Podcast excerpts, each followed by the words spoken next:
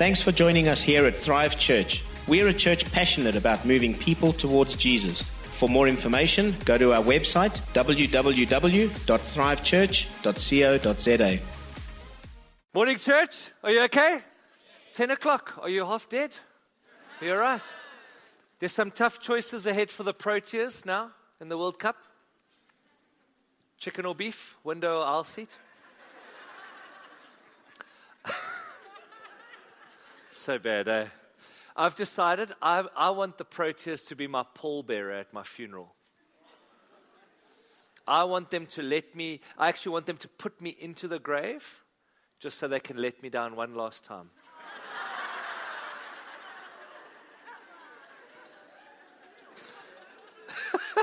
so that if you don't laugh, you cry, right? I said uh, a couple of weeks ago that we're, we're going to do something at church, and that is every week I'm going to share with you a good news story about awesome people in our country.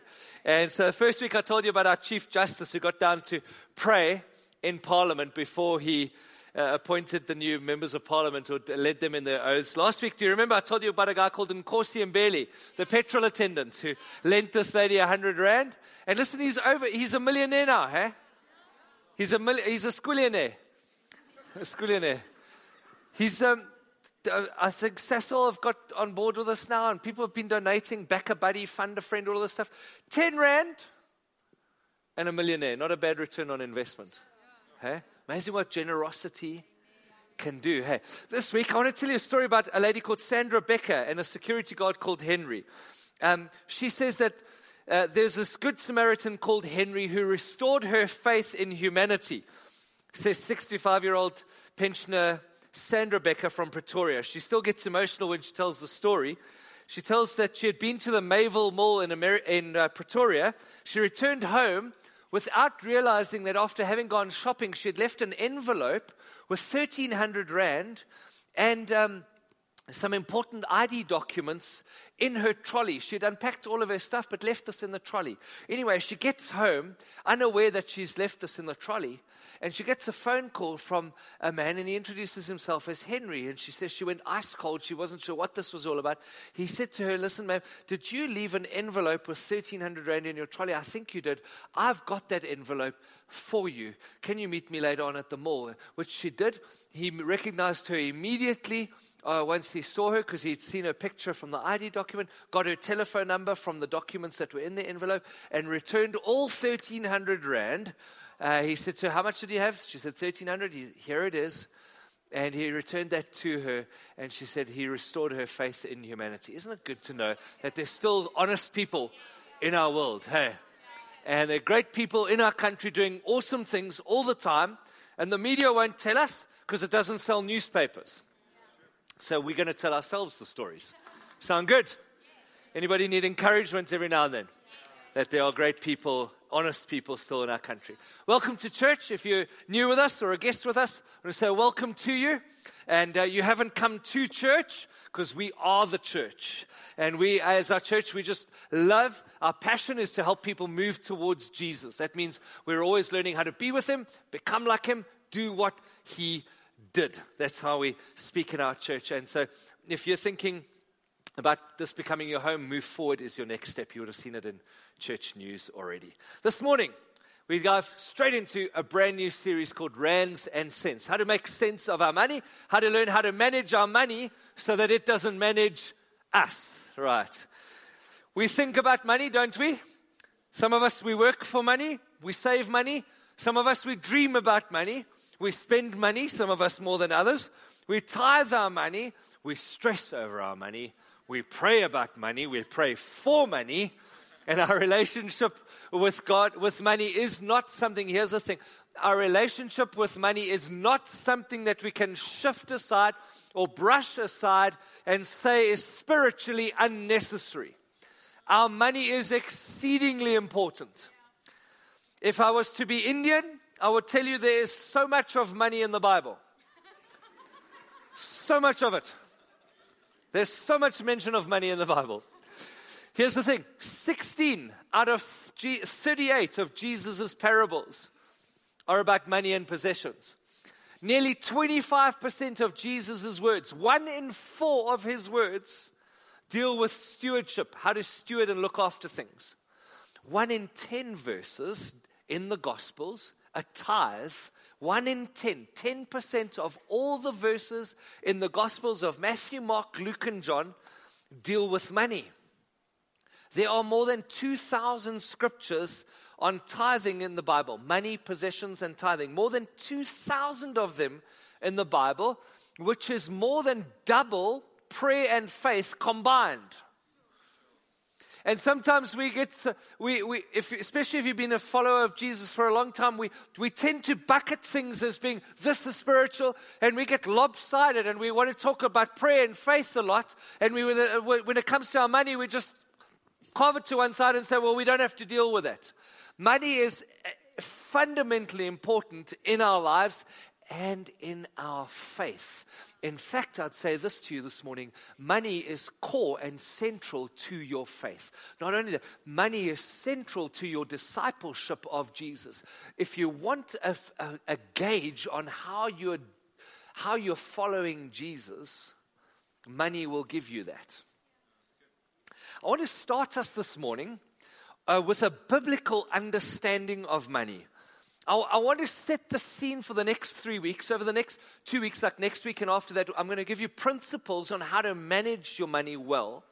But I can't, if I if I dive straight into that, it won't mean jack to you unless you've got a fundamental biblical worldview of money.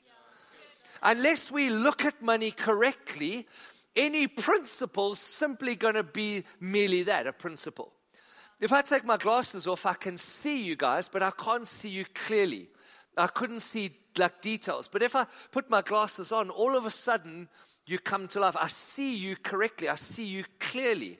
This, uh, these next three weeks, what I'm saying to us is that we're going to kind of put on the right lenses so that we can see money clearly. This morning, I want to start us with a biblical understanding, a biblical worldview of money. What does God say about money and why is it important? You all okay? Number one, we're herders, not hoarders. Herders, not hoarders. A couple of years ago, Pastor Ken and I went down to a resort in the Eastern Cape called Umngazi. Um, it's the most spectacular stretch of beach I think I've ever seen in my life. And when you get to Umngazi, the first thing that greets you when you get onto the beach is these beautiful cows. They, they are magnificent. They are between you and the sea. You don't get to swim unless you go past those dudes. luckily, luckily, there's a herder close by. And you see the way the herder deals with his cows. He loves these cows. He looks after them. He moves them where they need to go. Are you with me? He stewards. He looks after these cows really beautifully. It's clear that he loves these cows, but at the end of the day, he doesn't own the cows. His job is to look after them well. The same is true when it comes to money. It's all God's money. We get to manage it we get to steward it. If you don't believe me, Psalm 50, verse 10 For all the animals of the forest are mine, and I own the cattle on a thousand hills. It's all his lobola anyway. Psalm 24, verse 1 The earth is the Lord's and everything in it, the world and all who live in it. It's his cattle and it's his hills. The only part that belongs to us, guys, is the responsibility to be good stewards of the resources He has given us. It's His in the first place, it remains His, it's on loan to you and me. It's actually not our cash. Now, when I, uh, I'm starting here, because when we start here with money, when we realize that we are looking after, we are custodians of, we are stewards of the, a precious resource that God has given us, we'll treat it differently. We'll treat it respectfully. We'll treat it well. We'll treat it with wisdom. Picture this if you, if you have kids, if you put your kids into the hands of somebody to look after them for a week, you're going to think very carefully about who it is that you ask to steward your kids. Guess what? I think God thinks clearly and carefully about who it is He asks to steward His money. It's the reason why some have more than others, because if I'm going to give my kids to somebody, I'm not going to give it to a muhu to look after. I'm going to give it to somebody with wisdom and somebody who follows the principles of how our parent. Are you hearing what I'm saying? If we want God to give us more, we need to be more faithful with His principles. God's not going to put precious resource in our hands. He's not going to get resource to us unless He can get resource through us. Are you with me this morning? You can test this very clearly if you have kids by going to McDonald's and buying them some, some French fries, like their chips. We did this not so long ago. Went to McDonald's. Caitlin and Caleb, they love their, their McDonald's chips. We bought them a little packet of chips each, and they proceed to tuck into the chips. Some of you are looking at me with judgment about McDonald's chips. it's nothing like a little hot. Mm. Anyway, we give them the chips, they start tucking in, right? Halfway through, I ask Caleb, Hey, Cabes, can I have a couple of your chips? The look of horror on his face. He's like, There's no ways. You can see, first he's angry, then he's sad. He's like, oh, It's my chips. And then he's like, Okay, Dad, you know? Now, if I just say to Caleb, Case, I don't just want some of your chips. Could you give me the chips back? Man, the boy's ready to break down. He's, he's, he's, he's ready to go into cardiac arrest. Sometimes we're, we're like that. We, God gives us the fries. We start tucking in merrily. And then when He asks for a couple back, we're like, oh, I'm enjoying the fries. Make sense? I'm starting here. It, it's like it, we, fundamental to our understanding of money is that it's on loan to us. We are stewards, not owners. If you think your money is your own, it could be part of your problem. Number two, money's a faith Fitbit. it's a faith Fitbit. The other day I went to Dis-Chem for one of these health checkups. They put this thing around your arm and then they squeeze it. They like pump it and it squeezes your arm. Have you, have you felt that? It like it put, applies hectic pressure, and you think you're going to get like a lame arm or a dead arm, and your arm's like going like all weird like this, and, and then the, the pressure releases, and then what it does is it tells you what your blood pressure is. Right? When it comes to money, I think money is a little bit like that faith Fitbit. It's kind of like the, it's kind of like the temperature gauge of our hearts. Only when the pressure of discipline is applied, when young Cass gets up to encourage us in our giving and asks us to give, we feel the squeeze, and it's like, hmm, I feel the pressure. But guess what the pressure does? It tells you what your resting heart rate is tells you what your blood pressure is, tell, tells you where you're at with your money. Before today's over, I'm going to ask each and every one of us uh, head out to the info desk. Um, we, we're specially prepared and, and be extravagantly generous. Like, take all the money out of your wallet, take, take out your debit or your check cards give extravagant. I want, it, I want you to give so that you're actually crying as you give. Okay? Before you leave. I don't, I don't care if you have to queue. I'm asking, like, if uh, 15 minutes will be done, but uh, I'm asking you to do that. I've just applied the pressure. I've just taken a test on your heart. Some of you look like with rabbits like Hitler. like, is he serious right now? Some of you, you would have thought I'd asked you to go to the Amazon jungle as missionaries. Just taken, I've just taken a blood pressure test on you. just checked how your heart is. We're battling with that, it's because the pressure of obedience lets us know where we're at when it comes to our money. You all still with me? All okay? Nobody's died of a heart attack yet? Matthew 6 24, Jesus, he says some really inconvenient things, doesn't he? No one can serve two masters, for either he will hate the one or love the other. He'll be devoted to the one and despise the other. You can't serve God and money. It's a discipleship issue. Here's the thing what we do with our money tells us how much our heart loves Jesus and trusts God. Show me your budget, I'll show you your faith. Show me your bank account, I'll show you your discipleship. Show me your outflows, I'll show you your priorities. You with me? Number three, worship and wealth are Siamese twins. One's called worship, one's called wealth. I know they're weird looking dudes, aren't they? One's worship and one's wealth. They joined at the hip. You can't separate them. Here's the thing when it comes to our money, we'll either worship wealth or we will worship with our wealth. When it comes to money, we'll either worship our wealth or we will worship with our wealth. Did you know that um, wealth and, and, and, and money is central to our worship? You know, the giving time, the, the moment, the opportunity, the, the great privilege that we have to give in a service, it's not some slot put in, into the church service summit to raise funds. It's not that. It's part of our worship. Listen, God doesn't need our money. We need to give our money.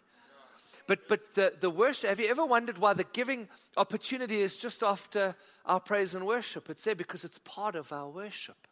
We actually worship in that. So that's why Pastor Candice and I give in every service.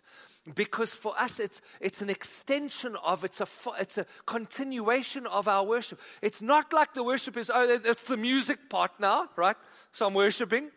Music part, drums, keyboards, guitars. Oh, it's worship. And then, oh, giving, no. This is the time to check your Facebook feed and hope the envelope comes, thing comes past quick. Giving is an extension of, it's part of, it's a continuation of our worship. We should be giving in every service because we, we don't just come and sing in some services. And no, if we really want to understand how to worship, worship and wealth are central and they're linked together. We worship with our wealth. That's why we give in every service, because I sing in every service, right? We, we raise our hands to heaven. It's not because we some we're not because we're Pentecostal. It's not like because uh, you worship God better if your hands are raised. It's because we're reaching. I, I, when I raise my hands, I'm reaching out to heaven. It's symbolic. That's all it is. There's nothing spiritual uh, special about it. It's just it's a symbol. Well, well when I give my money, I, am giving during the service so that I remember that my, the giving of my money is central to my worship and to my discipleship. Are you with me? All okay? Is this making sense to anybody this morning? Number four, don't diss the dollar. Don't diss the dollar. Money's not the problem. Money's not evil. It's the love of money that's evil. Hey, 1 Timothy 6, verse 10 says, For the love of money is the root of all kinds of evil. It's the love of money. Hey, listen, there's nothing wrong with dollars. There's nothing wrong with rands. In fact, if you're trying to get wealthy, God bless you, get as wealthy as you can. Please make all the cash you can as legally as you can. If you're running a, legally, right? If you're running a business, make bucket loads of cash and then deploy it as the Holy Spirit leads you. Invest it as the Holy Spirit leads you. I don't believe that God would want any person to be poor. Some people take vows of poverty as part of their discipleship when money is an issue that they feel like they need to deal with. But poverty is a curse. God does not desire or want any person in our world to be begging for bread. Like that is, it's not, that is not good and that's not of God. Make all the money you can, but deploy it generously. Money in your hands better than money in the hands of a crooked politician. Your money is amoral not immoral, amoral. It means it doesn't have a morality. It takes on the morality of the one in whose hands it finds itself. You with me? Your money will only do, your money can only do, my money can only do what I tell it to do. It takes on my morality. If your money is not behaving, people, it's because you haven't taught it to. You with me? It's not like money has a mind of its own. Money does not grow legs and walk out of your bank account like as a, some zombie that's doing something that you don't know about. Are you with me? Money has left your bank account because you've told it to. The closest thing might be bank charges when you get ripped off a bank. That might be the only time that money sort of disappears. But every other transaction, you have told, you have signed the debit order, you've made the EFT, you've withdrawn the cash at the. Are you with me? It's leaving because you've told it to. You've said, "Bye, I don't want you." or buy because I need to buy something with you, which is which is fine. You guys remember the ventriloquist Jeff Dunham? The guy who, like Ahmed the dead terrorist. Do you guys remember that guy? He used to go, Silence! I kill you. That guy. Do you remember him? He had this uh, little guy called Ahmed, the dead terrorist. And Ahmed, Big, I mean, Jeff Dunham was so good as a ventriloquist that he, he would put this little puppet up next to him and Ahmed, or, and he had various others. But uh, after a few moments of watching, you actually fully believe um, that Ahmed is actually like a, a lifelike, like Ahmed's real and he's alive himself. Like he's that good. Jeff Dunham is that good. Every now and then you have to remind yourself, listen, this, this little Ahmed, the terrorist, is actually, he's, he's just a puppet, right? He, he, he hasn't got a life of his own. Sometimes it's like that with money. We can actually believe that somehow money has taken on a life of its own. And actually, money will only do what you tell it to. You're Jeff Dunham, and uh, money is Ahmed, and the only time it comes alive is when you tell it to come alive. Are you with me? Gone so quiet in this Catholic church. you all okay? Making sense? Anybody being helped this morning? Number five, greed is our Gollum. Greed is our Gollum. Now, now Gollum, for those of you who, who might not know, he, he, was, he was a character in The Lord of the Rings. He was the Stoor Hobbit of the river folk, and he li- lived near in a place called the Gladden Fields. He was originally known as Smeagol. he was corrupted by the One Ring, the shiny ring, right? He was corrupted by this One Ring, and he was later named Gollum after the horrible swallowing noises that swallowing noises that he made in his throat. Gollum was obsessed with this one ring.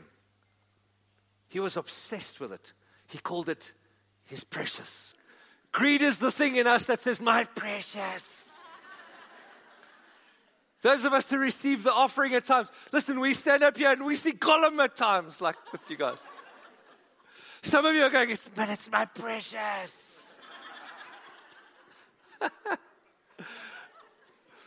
we have to fight greed. Hey, each one of us, doesn't matter how long we've been living, doesn't matter how much we've been following Jesus, doesn't matter how close we are to Jesus, we all have a constant struggle with greed, don't we?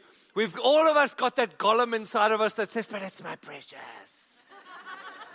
Vision offering comes around, oh, it's my precious. And we've all got those things that are precious to us. So let me tell you how to fight greed. The first thing you've got to do is identify it. Just have the courage to say, I'm being Gollum right now. Okay? And then do the exact opposite to what Gollum's telling you to do. So earlier, when I said to us, what I'd like each one of us to do is, is to give extravagantly today. That thing in you that resisted what I was saying, that thing in you that, that said, There is no way on God's green earth I want to do that today. That's, that's Gollum. That's greed in us. Right? Let's just be honest enough to admit it. The way to conquer greed is to be generous. The only way to beat greed is to give. It's the only way. Proverbs 28, verse 22 says, A stingy man hastens after wealth. It could read, Gollum chases after his precious, hastens after his precious, and does not know that poverty will come upon him. The Lord of the Rings is actually an incredibly profoundly theological movie on so many different levels. Did you see how we see Gollum? He's naked, he's destitute, he's poor, he's lost everything in his life. And yet he still hankers after his precious. Number six, what we really need is the good stuff, right? And that's called wisdom. I'm going to ask you to do something. Now, hang, I'm not going to, I'm not going to ask you to go to the, well, I am asking you to go and give it generously, but I'm going to leave that with you. But what I'm, I'm definitely in this moment asking you to do is to grab something where you can take, take notes.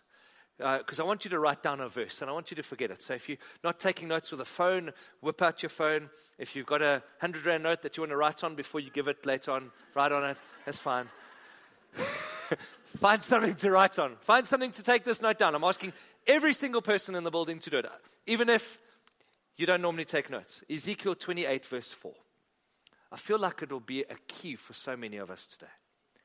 With your wisdom and understanding, you have amassed great wealth. With your wisdom and understanding. Here's the thing the key to wealth is wisdom and understanding. There is no wisdom, uh, there is no wealth without wisdom. You don't need more money, or you don't just need more money, you need more wisdom with our money. The reason for that is that's why nine out of ten lottery winners, nine out of ten, believe that the money will be gone by the time it gets to their grandkids. Because they realize they haven't got the wisdom to steward the newfound wealth. Wealth takes wisdom to steward. 70% of all lottery winners end up going broke and filing for bankruptcy. Seven out of 10 become a muhu with their money. Isn't that remarkable? The thing that blows me away is only 55% of lottery winners said that it made them feel more happy. Only 55%. That's amazing to me. I would rather be unhappy and rich than unhappy and poor. You with me? I mean, if I am going to be unhappy, I'd rather have cash to be unhappy with. the thing is, it just can't make you happy. You with me? All okay? Number seven, no luggage is allowed.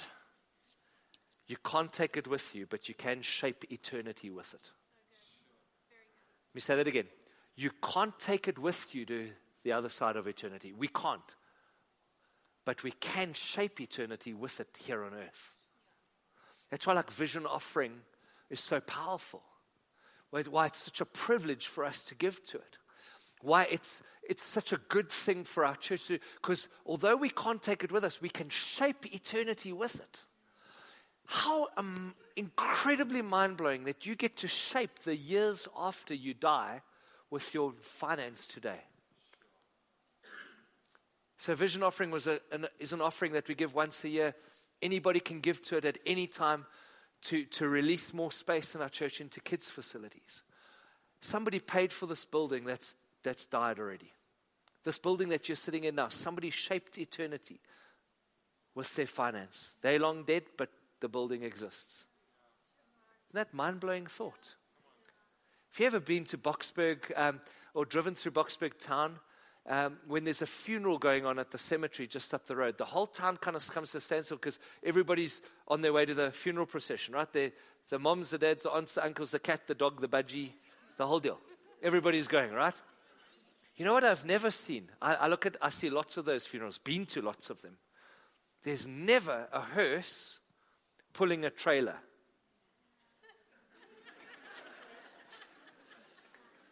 Because you can't take any of it with you. It's not like the hearse and then the trailer. Hey, check, he's getting buried with his piano, getting buried with his bass guitar, getting, getting buried with his boat. Like it, Hey? You can't take nicks with you. And yet somehow we, we kind of buy into the lie that we can. Hey, we, we, we buy the stuff thinking it's so important, but at the end of the day, listen, when you're headed off to the cemetery, it's just the hearse, butty. There's no trailer coming with you.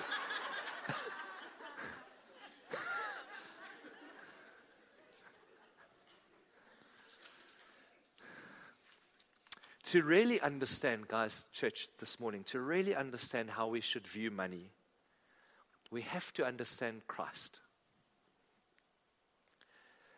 To really, to really understand how God views money, to really understand, and to really have a biblical worldview of, of money, we must understand Jesus. There's this beautiful, beautiful very Christ centered passage in Paul's letter to the Philippians, Philippians chapter 2, verses 6 to 7. Listen to what it says. Though he was God, he did not think of equality with God as something to cling to. Instead, he gave up his divine privileges. He took the humble position of a slave and was born as a human being when he appeared in human form. Okay, what's going on here? Jesus, who had all the wealth of heaven, Jesus, who had access to all of heaven's resource, both financial, spiritual, mental, emotional. Jesus, who had access to everything in heaven, gave it up, decided to give it all up, did not hold on to equality with God, did not stay comfortable. If you're following Jesus with a view to becoming comfortable, you're not following Jesus. And he gave it up in the most radical act of generosity our universe has ever experienced. He gave up his divine privileges and became a humble slave in order to fulfill the mission of God. In other words, he became a human so he could come and minister to humans, so he could die human, be resurrected human, and make a way for us. Here's kind of the crux of it Jesus gave up life in heaven for life here on earth, traded life on, in heaven for life on earth, right? So that you and I could trade life here on earth for life in heaven. What I'm saying to us is this is that never are we more like Jesus than when we're open handed with our lives. Our lives, in terms of their time, our time, our energy, our gifting, and our resource, our money. We're never more like Jesus than when we're giving up our life for a mission than when we're giving up part of our resource base to see the mission accomplished. We're never more like Jesus than when we're open handed with our lives. Listen, if we want to be with Jesus, become like Jesus, and do what Jesus did, we're never more like Him than when we're giving up comfort in the pursuit of mission. Don't you find it incredible that Jesus Christ gave up the wealth of heaven? Not just financial wealth, like the wealth of heaven. He gave it up for us. And we battle to give up our rands and cents for Him. Some of us, we battle to give up sleep to come and serve. Isn't it? Uh, it's mind blowing that He would give up everything for us. And as we follow Him, we're called to give up our comfort.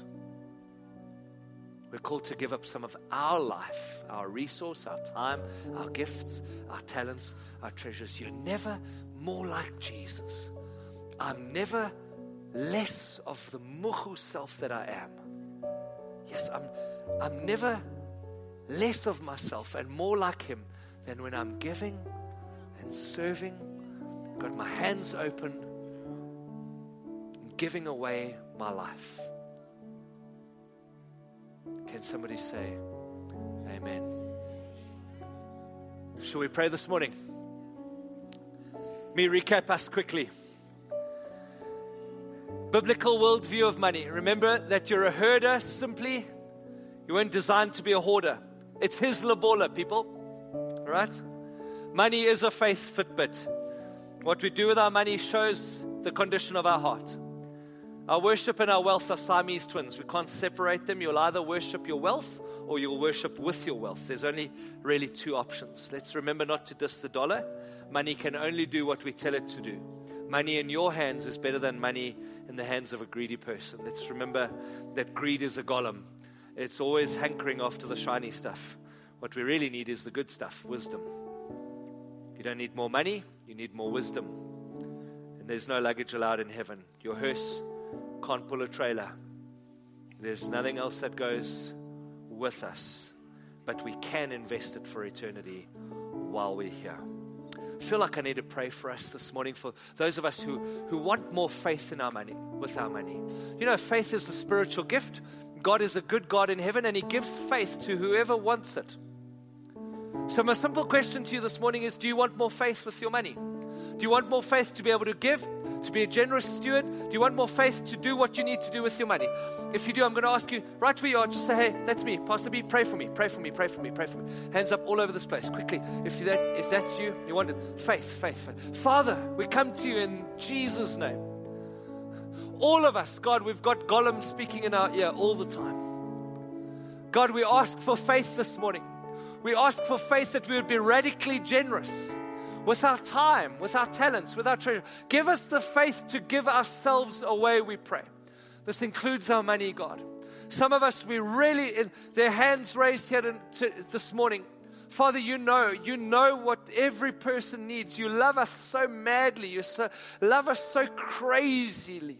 You love us so amazingly. You know what we need. Father, give every person what they need. Holy Spirit, right now, would you give us what we need? You know, the scripture says, some of you, even now as I'm praying, you're wondering, I wonder, could God give this to me? Let me encourage you. Jesus said that your Father in heaven, if some of you ask for a, a bread, He's not going to give you a snake. He's going to give you the good gift that you ask for. Those of us who, eh, some of us who struggle to tithe, some of us who are struggling to tithe.